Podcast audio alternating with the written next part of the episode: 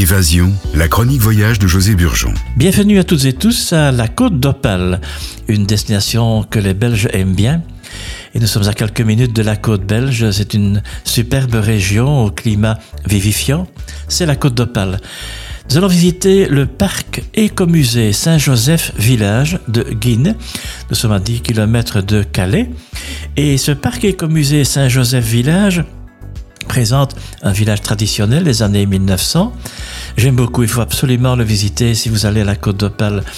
Le visiteur découvre le garage, la boulangerie, l'estaminet, la cordonnerie, la chapelle, l'imprimerie, la quincaillerie, la fête lorraine, la menuiserie, la scierie, tout fut assemblé sur place par Étienne Baclay et son équipe. Chargé d'histoire avec une patine que seul l'âge sait offrir, les milliers d'outils et ustensiles de la belle époque éveillent anecdotes et petites histoires de famille. Naturellement, nostalgie et curiosité s'éveillent. Ce site unique, verdoyant et bien agréable permet de passer un très bon moment. Je rappelle le nom, c'est le parc écomusée Saint-Joseph Village de Guine. Nous sommes maintenant à Boulogne-sur-Mer. Boulogne-sur-Mer qui fait partie des villes d'art et d'histoire de France. Ce site fortifié du XIIIe siècle constitue un remarquable ensemble dominé par le beffroi et le dôme de la cathédrale. Alors un endroit qui est vraiment connu, c'est Nausicaa. Nausicaa, c'est le plus grand site européen dédié à la connaissance et à la sensibilisation de l'environnement marin.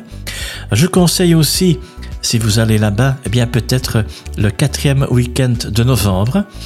Depuis 32 ans, au quai Gambetta, près du port, vous avez la fête du hareng de l'Airain en patois boulonnais. Vraiment très bonne ambiance et vous avez là, euh, on met à l'honneur le, le poisson qui fit les beaux jours du premier port de pêche français quelle belle ambiance avec euh, les chants savoureux de la confrérie locale.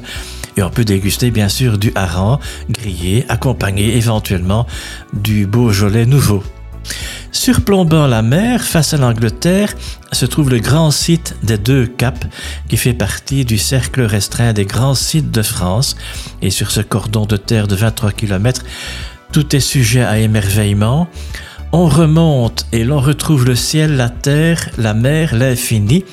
Vraiment, je suis ébloui chaque jour de toutes les merveilles que Dieu fait avec du vert et du bleu. Mais c'est ce que Victor Hugo écrivait dans la lettre à Adèle le 4 septembre 1837.